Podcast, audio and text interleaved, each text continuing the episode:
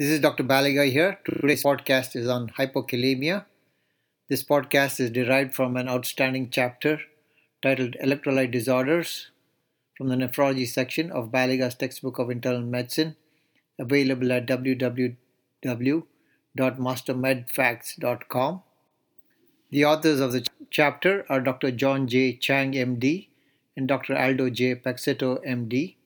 Dr. Chang is Assistant Professor of Medicine at Yale University School of Medicine, and he is a trained nephrologist and works as an academic hospitalist at Yale University School of Medicine. Dr. Aldo J. Peixoto is Professor of Medicine and Nephrology at Yale University School of Medicine. He also serves as the Associate Chair for Ambulatory Operations and Quality and the Clinical Chief of Nephrology and the Director of the Hypertension Center at the Yale New Haven Hospital. Another important source for the podcast is a review article published in the New England Journal of Medicine titled Hypokalemia, authored by Dr. F. John Gennari, MD. The reference is New England Journal of Medicine, 1998, pages 451 to 458 in the volume 339. The extracellular potassium concentration is tightly maintained between 3.5 to 5 milliequivalents per liter because normal potassium levels are essential for generation of normal action potentials in cardiac and skeletal muscles and neurons. A low serum potassium concentration is perhaps the most common electrolyte abnormality encountered in day to day clinical practice. When defined as a value of less than 3.6 millimoles of potassium per liter, hypokalemia is found in over 1 in 5 of hospitalized patients. The majority of these patients have serum potassium concentrations between 3 and 3.5 millimoles per liter, but as many as one quarter have values below 3 millimoles per liter. Comparable data are not available in the outpatient setting, but a low serum potassium concentration is found in 10 to 40% of the patients treated with thiazide diuretics. In my opinion, this number may be even higher on those on loop diuretics. Hypokalemia is generally well tolerated in otherwise healthy individuals, but can be life threatening when severe. Even mild or moderate hypokalemia increases the risk of morbidity and mortality in patients with heart disease. As a result, when hypokalemia is identified, the underlying etiology should be sought and the disorder treated. Cellular buffering of potassium provides the first immediate defense against a major fluctuation in extracellular potassium concentration. The cell contains 98% of the total body potassium, that is about 3000 to 4000 milliequivalents, and can sequester extracellular potassium in hyperkalemia or release intracellular potassium in hypokalemia. The kidneys provide a long term potassium homeostasis by adjusting the urinary potassium excretion according to potassium intake and the body's potassium status the urinary potassium excretion, which rises in response to an increased potassium intake, and hyperkalemia is so efficient that even a tenfold increase in the daily potassium intake from 40 to 400 milliequivalents does not produce persistent hyperkalemia. A corollary to this is that persistent hyperkalemia always indicates a defect in urinary potassium excretion. In contrast, in response to a decreased potassium intake and hypokalemia, the urinary potassium excretion can fall to as low as 15 to 25 milliequivalents a day. Therefore, a diminished potassium intake alone, unless quite severe, does not cause chronic hypokalemia. Except for the causes of non renal potassium loss from the gastrointestinal tract or skin, persistent hypokalemia stems from an excessive urinary potassium excretion. A disturbance in the transcellular shift of potassium can cause hypokalemia and hyperkalemia, which is almost always transient if the renal potassium handling is intact. Besides the extracellular potassium concentration itself, the sodium potassium ATPase pump is a major regulator of transcellular potassium shift. Stimulation of this pump by insulin and catecholamines causes hypokalemia by enhancing cellular potassium uptake, while inhibition of the pump by digoxin and beta 2 adrenergic receptor blocker causes hyperkalemia by impairing cellular potassium uptake. Additionally, hyperosmolality and a change in the extracellular pH influence the transcellular potassium shift, leading to a disturbance in the extracellular potassium concentration. The renal handling of potassium occurs in three stages in the distinct anatomic sites along the nephron. The first stage is the filtration of the plasma potassium at the glomerulus. The second stage involves net reabsorption of greater than 90% of the filtered potassium in the proximal tubule, where 60 to 80% is reabsorbed and the loop of Henle, where about 25% is reabsorbed.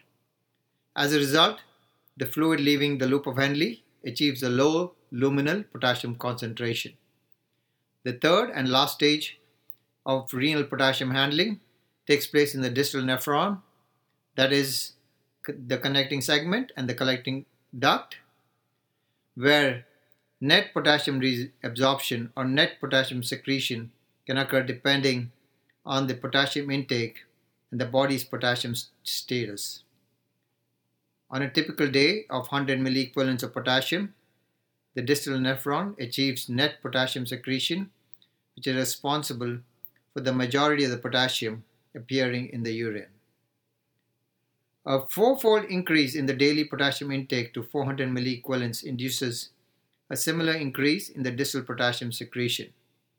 In contrast, on a restricted potassium diet or in hypokalemia, the distal nephron achieves net potassium reabsorption and minimizes urinary potassium loss to as low as 15 to 25 milliequivalents a day.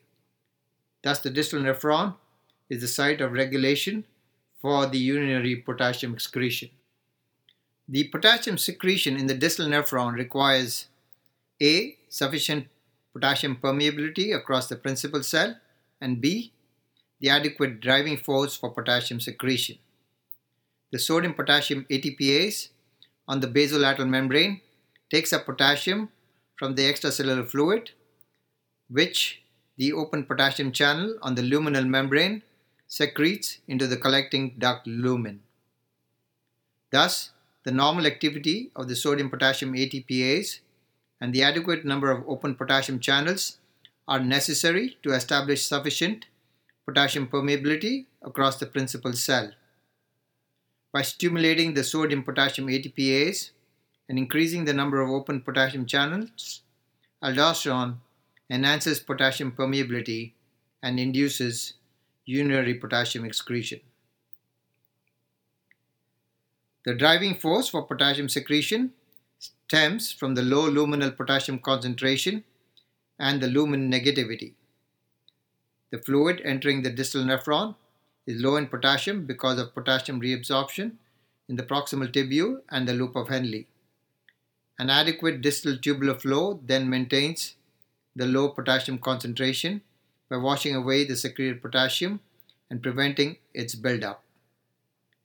The adequate distal tubular flow also helps generate and maintain the lumen negativity by providing an adequate supply of intraluminal potassium. The entry of potassium into the principal cell via the amiloride sensitive epithelial sodium channels with a slight delay in the reabsorption of an anion such as chloride makes the lumen negative relative to the cell. By increasing the number of open sodium channels, aldosterone stimulates sodium reabsorption and contributes to the generation of lumen negativity. Finally, the reabsorbed sodium exits the cell across the basolateral membrane by the sodium potassium ATPase in exchange for extracellular potassium. The foregoing discussion highlights the central role that aldosterone and adequate distal tubular sodium delivery and urine flow play in renal potassium excretion. Activation of the basolateral sodium potassium ATPase and the luminal potassium channels by aldosterone establishes potassium permeability across the principal cell, while aldosterone mediated sodium reabsorption by the principal cell in the setting of adequate sodium delivery and urine flow generates and maintains the favorable electrochemical gradient for potassium secretion.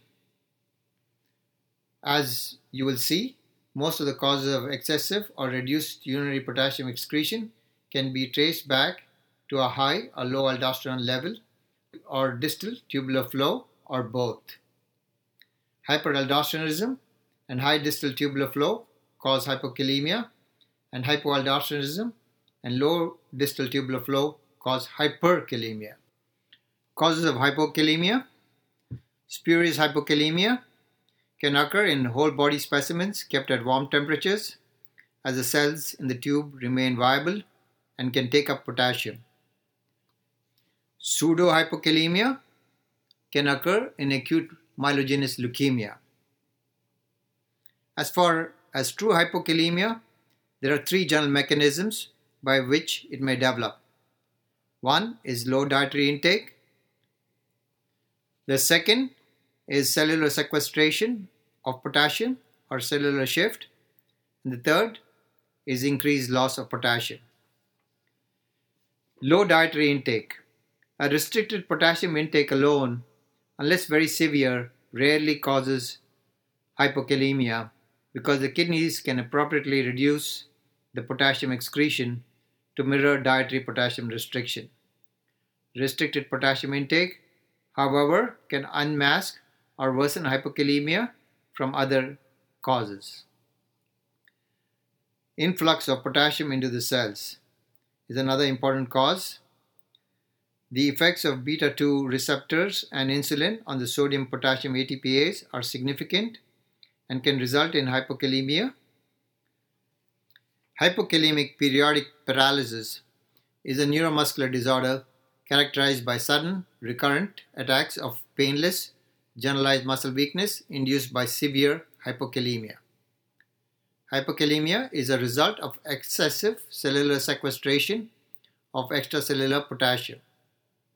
The mutations in the skeletal muscle L type calcium channel or sodium channel are responsible for the hereditary forms of hypokalemic periodic paralysis.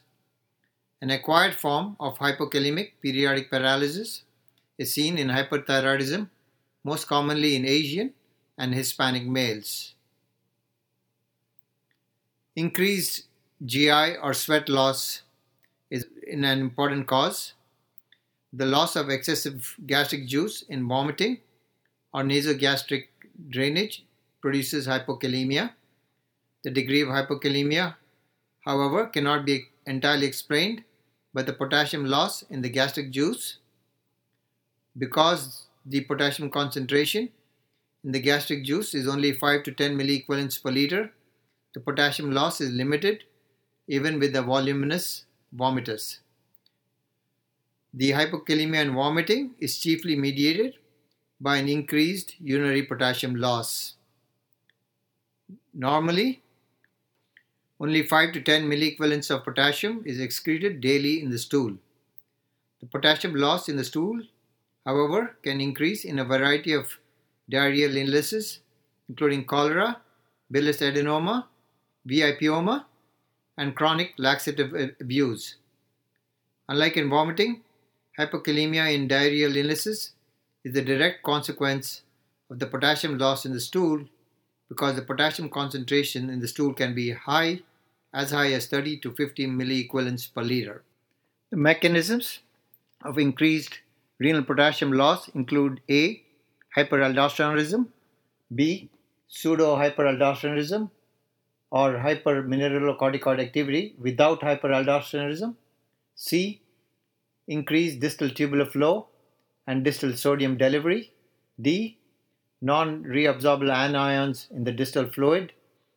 In primary hyperaldosteronism, most commonly due to bilateral adrenal hyperplasia or adrenal adenomas, aldosterone secretion becomes autonomous in the absence of normal physiologic stimuli, which are volume depletion and hyperkalemia. In secondary hyperaldosteronism, high aldosterone secretion is in response to high renin secretion, as can be induced by volume depletion, heart failure, cirrhosis, renal artery stenosis, or renin producing tumors. To actualize an increase in the potassium secretion in the distal nephron, hyperaldosteronism requires an adequate distal tubular flow and sodium delivery. Low distal sodium delivery and sluggish flow prevent generation of sufficient lumen negativity necessary for secretion of potassium and also hydrogen ion. Hence, without diuretic therapy, secondary hyperaldosteronism in CHF and cirrhosis does not produce hypokalemia and metabolic alkalosis. Mild volume expansion in primary hyperaldosteronism creates a brisk distal flow at baseline. Thus, metabolic alkalosis and hypokalemia occur spontaneously without diuretic therapy. Hypokalemia is also seen in pseudo hyperaldosteronism, where there is hypermineralocorticoid activity without hyperaldosteronism. Aldosterone is not the only physiologic steroid with mineralocorticoid activity. Cortisol can bind to a mineralocorticoid receptor with the same avidity as aldosterone and can elicit the same downstream effects of aldosterone. Normally, though, cortisol does not exert mineralocorticoid activity because 11 beta hydroxysteroid dehydrogenase, an enzyme in the principal cell, degrades cortisol to cortisone, which does not bind to the mineralocorticoid receptor. In Cushing's syndrome or hypercortisolism, a high load of cortisol exceeds the enzyme's capacity to degrade cortisol, and consequently, a significant fraction of the intracellular cortisol remains unaltered and is available to bind to the mineralocorticoid receptor. In addition to cortisol, other steroids with mineralocorticoid activity, such as deoxycorticosterone and corticosterone, are produced in Cushing syndrome.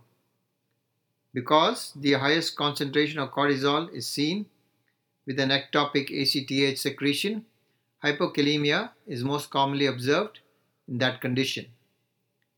Congenital adrenal hyperplasia is a group of several genetic disorders in which a defect in one of the enzymes in the biosynthetic pathway of adrenal steroids leads to a deficiency in cortisol synthesis. Depending on the location of the block in the biosynthetic pathway, there may be an associated increase or decrease in the production of mineralocorticoids and androgens. In the 11 beta hydroxylase deficiency and the 17 alpha hydroxylase deficiency, an increased production of deoxycorticosterone is principally responsible for high mineralocorticoid activity. Licorice contains a steroid with modest mineralocorticoid activity. More importantly, this compound also inhibits the 11 beta hydroxysteroid dehydrogenase. Syndrome of apparent mineralocorticoid excess is an autosomal dominant condition in which a mutation in the 11 beta hydroxysteroid dehydrogenase gene inactivates this enzyme. In both licorice ingestion and syndrome of apparent mineralocorticoid excess, intracellular cortisol remains unaltered and is allowed to exert mineralocorticoid activity. In Liddle syndrome, there is a gain of function of mutation in the epithelial sodium channels. Increased sodium reabsorption by hyperfunctioning epithelial sodium channel replicates the downstream effects seen in high aldosterone states. The conditions discussed are examples of pseudo hyperaldosteronism in which there is clinical evidence of high mineralocorticoid activity in the form of hyperkalemia and hypertension despite a low aldosterone level. The high mineralocorticoid activity in pseudo hypoaldosteronism results from direct elicitation of the downstream effects of aldosteronism, that is, sodium retention and kaliuresis without aldosterone. The resulting volume expansion suppresses the secretion of renin and aldosterone. Increased distal tubular flow and distal sodium delivery in the kidneys is another important mechanism of hypokalemia. Loop and thiazide diuretics prevent sodium reabsorption in the thick ascending loop and distal convoluted tubules, respectively.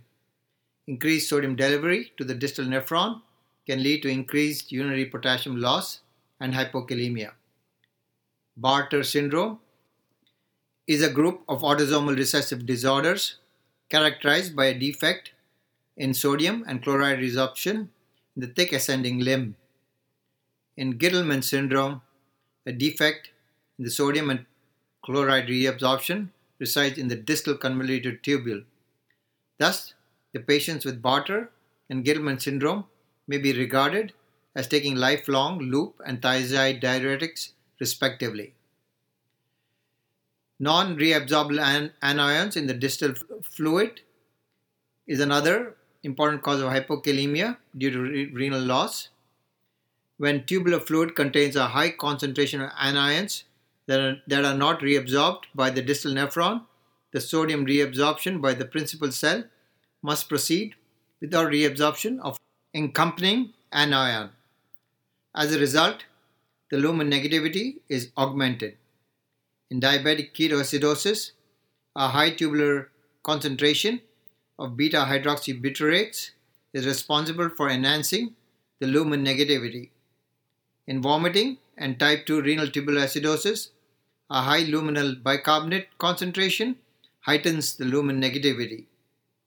The hydrogen potassium ATPase on the luminal membrane of type A intercalated cells secretes hydrogen and reabsorbs potassium ion. The effect of the secreted hydrogen ion is to partially neutralize the lumen negativity generated by the reabsorption of sodium by the neighboring principal cells.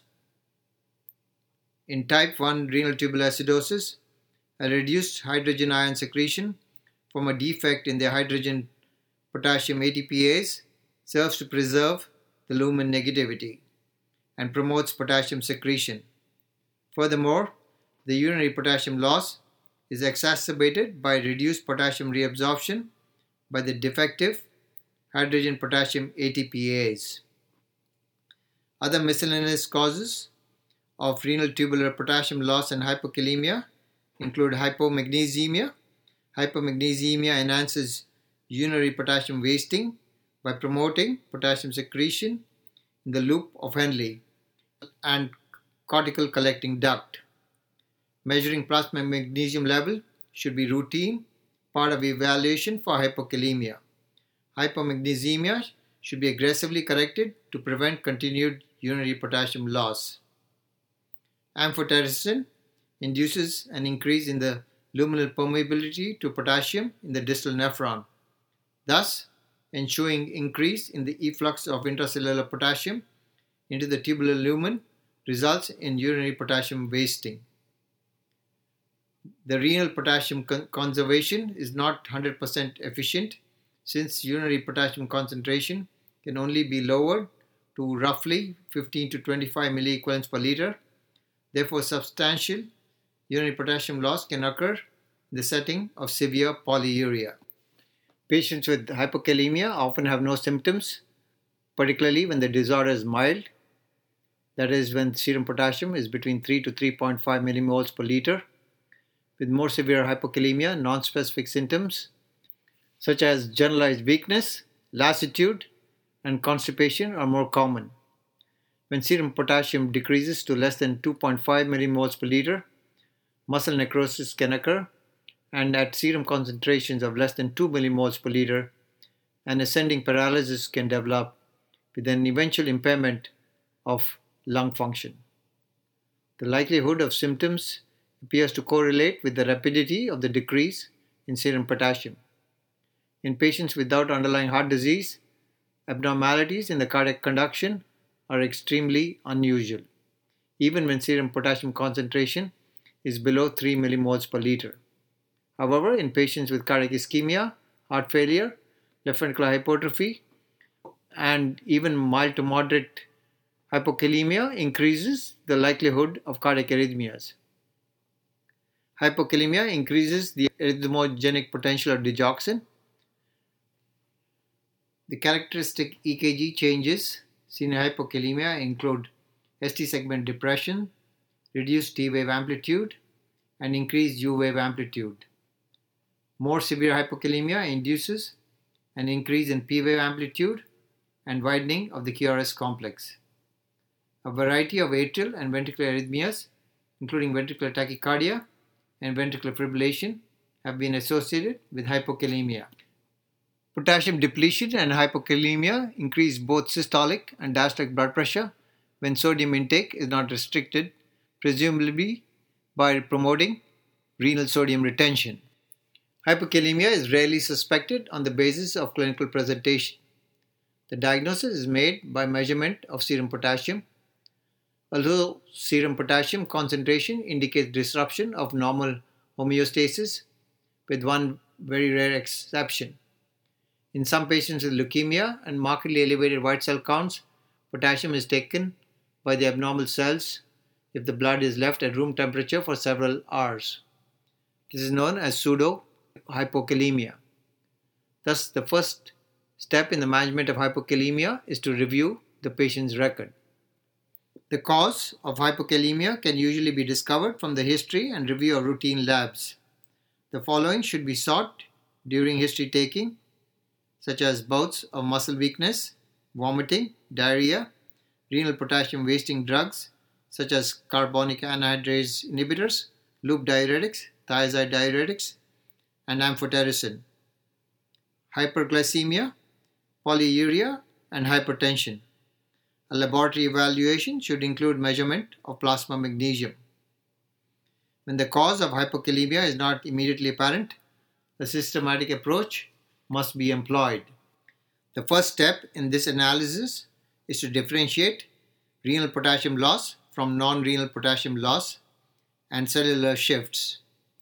When a non renal potassium loss or excessive cellular sequestration of potassium is behind hypokalemia, the kidney appropriately minimizes the urinary potassium excretion, and the urine potassium concentration is generally less than 15 milliequivalents per liter. On the other hand, when the urinary potassium wasting is responsible for hypokalemia, the urinary potassium excretion is expected to be high with a urine potassium concentration generally greater than 40 milliequivalents per liter.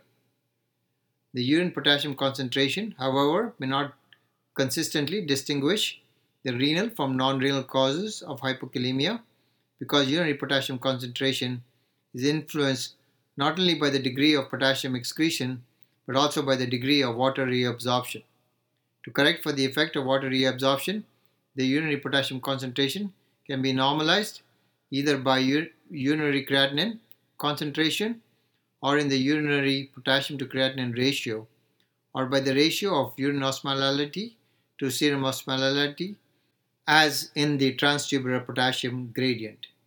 For instance, with the renal potassium loss, the urinary potassium to creatinine ratio and the transtubular potassium gradient are greater than 13 and 2 respectively. With non renal potassium loss and cellular sequestration of potassium, the urinary potassium to creatinine ratio and the transtubular potassium gradient are less than 13 and 2 respectively. If the renal potassium loss is the cause of hypokalemia, the next step is to determine acid base status. Only a handful cases of hypokalemia are associated with metabolic acidosis and include type 1 renal tubular acidosis, type 2 renal tubular acidosis, diabetic ketoacidosis, and ingestion of toluene. The presence of metabolic alkalosis, measurement of serum aldosterone will help differentiate pseudohypoaldosteronism from hyperaldosteronism. The measurement of plasma renin activity helps to distinguish between primary from secondary hyperaldosteronism. Several precautions are necessary at the time of blood sampling to ensure that plasma potassium concentration is measured accurately. Plasma measurements of potassium yield slightly lower and less variable values than serum measurements of potassium. Hemolysis must be avoided in order to prevent a spurious elevation of plasma or serum potassium concentration. Most importantly, fist clenching must, must not be used to aid venipuncture because it can markedly elevate plasma potassium concentration. Orthostasis also raises plasma potassium concentration. Blood samples for the measurement of potassium are often obtained in the morning, but the daily dose of diuretic is likely to be taken after measurement of blood sample. Thus, hypokalemia that develops late in the day may be overlooked. Therapy of hypokalemia. The immediate goal in the therapy of profound and symptomatic hypokalemia is to raise potassium concentration to 3 milliequivalents per liter, the concentration above which severe symptoms of weakness and arrhythmias are unusual. It is not only unnecessary but even dangerous to try to correct the entire potassium deficit quickly, as there is a real risk of inducing hyperkalemia when a large quantity of potassium is administered in a short period of time. It is estimated that 1 milliequivalent per liter drop in the plasma potassium concentration from 4 milliequivalents per liter represents a total body potassium deficit of 200 to 400 milliequivalents. Oral and intravenous routes are equally effective in replacing potassium. Most clinicians choose intravenous route in severe hypokalemia, that is, when potassium levels are less than 2.5 milliequivalents per liter, to ensure that the prescribed repletion is taking place promptly without a possible concern related to delayed or poor absorption. Potassium is usually replaced as potassium chloride. Intravenous repletion is limited by low maximum concentration, that is 20 milliequivalents per liter in peripheral veins and 40 milliequivalents per liter in central veins to avoid venous injury, and at a low rate, that is less than 20 milliequivalents per hour in most patients to avoid overcorrection. When potassium is being replenished intravenously, it is important to avoid a dextrose containing solution. The dextrose induces endogenous insulin secretion in a non diabetic patient. The resultant cellular sequestration of extracellular potassium can transiently worsen hypokalemia and precipitate life threatening arrhythmias like ventricular tachycardia and ventricular fibrillation. In the absence of an independent factor causing transcellular potassium shifts, the magnitude of the deficit in body stores of potassium correlates with the degree of hypokalemia. On average, serum potassium decreases by 0.3 millimoles per liter for each 100 millimole reduction in total body stores, but the response is extremely variable. Because potassium repletion is rarely an un- urgent undertaking, one should always err on the low end of this estimate to avoid inducing hyperkalemia. A portion of administered potassium is always excreted even in the presence of serious potassium depletion. Thus, supplemental potassium is best administered in a moderate dose by mouth over periods of days to weeks to correct losses fully. Three potassium salts are available for repletion of body potassium stores. These include potassium chloride, potassium phosphate, and potassium bicarbonate, or an organic anion that is a metabolic precursor of bicarbonate. Potassium phosphate is used to replace phosphate losses, and potassium combined with bicarbonate or an organic anion is only recommended when potassium depletion occurs in the setting of metabolic acidosis. In all other settings, potassium chloride should be used because of its unique effectiveness in the most common causes of potassium depletion. Potassium chloride can be given in either liquid or tablet form. Several liquid preparations are available. There are two types of slow release tablets a wax matrix formulation and a microencapsulated formulation. Potassium is readily absorbed regardless of the preparation used. The liquid forms are less expensive but have an unpleasant taste and are often not well tolerated. The slow release tablets are well tolerated but have been associated with ulceration and bleeding of the gastrointestinal tract. The risk of such a complication, however, is quite low and seems to be lowest with the microencapsulated preparation. Although the calculation of the amount of potassium needed to replace the loss that has occurred before the onset of therapy is straightforward, there is no simple formula for calculating the amount needed in patients in whom potassium loss is ongoing. Typically, 40 to 100 millimoles of supplemental potassium chloride is needed each day to maintain serum potassium concentrations near or within the normal range in patients receiving diuretics, and hypokalemia persists despite aggressive potassium replacement in approximately 10% of such patients. A more effective way to restore serum potassium to normal concentration is to use a second potassium sparing drug such as amiloride, triamterene, or spironolactone. Although effective, these drugs can cause hyperkalemia occasionally to a life threatening degree, even when given in conjunction with a thiazide or loop diuretic. The risk is greatest in patients with diabetes or underlying kidney dysfunction. Patients treated with one of these potassium sparing diuretics should have the renal function and serum potassium concentrations monitored at frequent intervals. The safest approach to minimize hypokalemia is to ensure adequate intake of dietary potassium. Foods with high potassium content include dried figs, molasses, seaweed, which have the highest content, which is more than 1000 milligrams or 25 millimoles per 100 grams.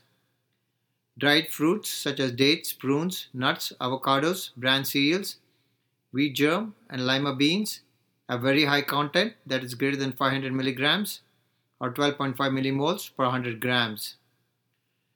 Vegetables such as spinach, tomatoes, broccoli, winter squash, beets, carrots, cauliflower, potatoes have high content which is greater than 250 milligrams or 6.2 millimoles per 100 gram. Fruits such as bananas, cantaloupe, kiwis, oranges, mangoes also have high content of potassium, which is greater than 250 milligrams or 6.2 millimoles per 100 gram. Meats such as ground beef, steak, pork, veal, lamb also have high content, which is greater than 250 milligrams or 6.2 millimoles per 100 grams. The potassium contained in these foods is almost entirely coupled with phosphate rather than with chloride and therefore is not effective in repairing potassium loss associated with chloride depletion from diuretics, vomiting, or nasogastric drainage unless chloride intake is adequate. The salt substitutes sold in supermarkets contain approximately 12 millimoles of potassium per gram as the chloride salt. Although they are effective in correcting potassium losses, hyperkalemia is a real threat if excessive amounts are ingested. The best approach is to combine a diet high in potassium with either a prescribed dose of potassium chloride or a potassium sparing diuretic agent when necessary.